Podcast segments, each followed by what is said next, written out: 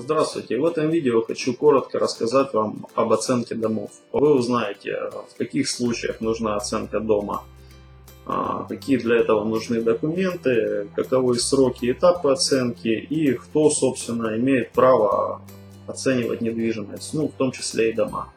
Оценку недвижимости а, имеет право производить э, только человек, имеющий соответствующее образование профильное, либо переподготовку по специальности оценка, а, имеющий профессиональную страховку и э, состоящий в саморегулируемой организации оценщиков.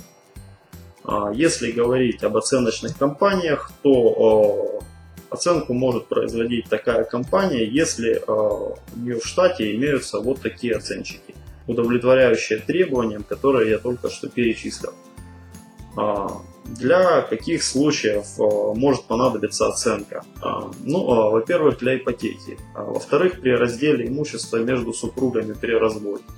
В-третьих, для наследства. В-четвертых, э, при покупке или продаже дома. Какой, собственно, срок оценки и э, каковы ее этапы? Срок оценки примерно может варьироваться от 1 до 7 дней с момента осмотра объекта оценщиком. А, каковы этапы оценки? А, ну, первое, человек обращается в бюро оценки, а, согласовывает с оценщиком день и время осмотра. В назначенный день оценщик приезжает и осматривает дом, производит фотосъемку, фотографируется каждая из комнат в доме с разных ракурсов, дом снаружи, двор, прилегающая территория. Э, также оценщик э, забирает у заказчика оценки копии необходимых для оценки документов. Что это за документы? Во-первых, это правоудостоверяющий документ, то есть либо свидетельство о праве собственности, либо выписка из ЕГРП на дом и на землю. А, далее техпаспорт и кадастровый паспорт. Ну и э, копия паспорта заказчика оценки. А, первой страницы паспорта и страницы с пропиской.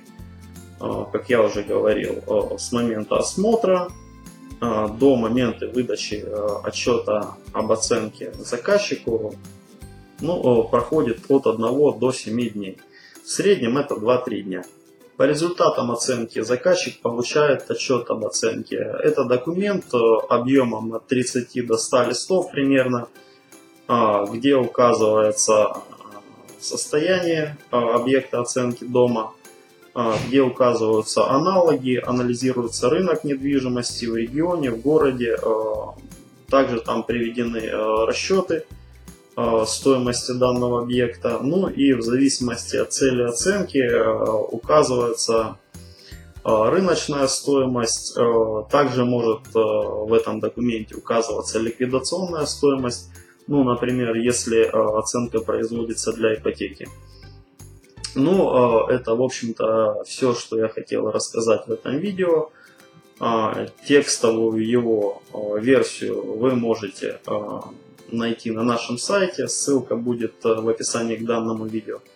Также на нашем сайте вы можете ознакомиться э, с большим количеством полезных материалов э, по оценке недвижимости.